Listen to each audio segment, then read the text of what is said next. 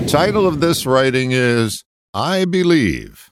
I had this extraordinary thought come to me one day. If you had all the beliefs I have about you, you wouldn't be you, you'd be me. It got me to thinking how personal and powerful beliefs are. No one has the same collection that you do. That makes them personal. Their power comes from their ability to direct our thinking into specific channels.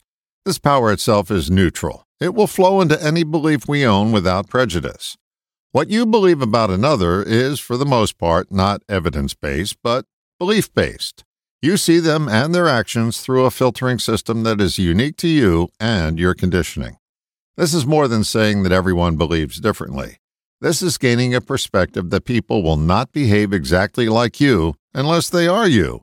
And judging them for not being so is missing the point that our beliefs are unique to us. We're the only ones to have this particular collection. Others have a different set, causing them to behave differently. Sidebar. It is prudent to note that reality will not always act in accordance with our beliefs. That alone should demonstrate how unreliable many of them are. The reality is this human beings are human believers. We too often believe that others should act the way we believe they should.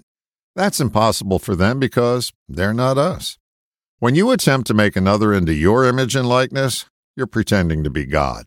That belief will shatter when you discover that you can't clone you. It makes for a more peaceful existence when we have a functioning level of tolerance for another's beliefs. That's because attempting to make theirs just like ours is an impossible task, no matter how much you believe it. All the best, John.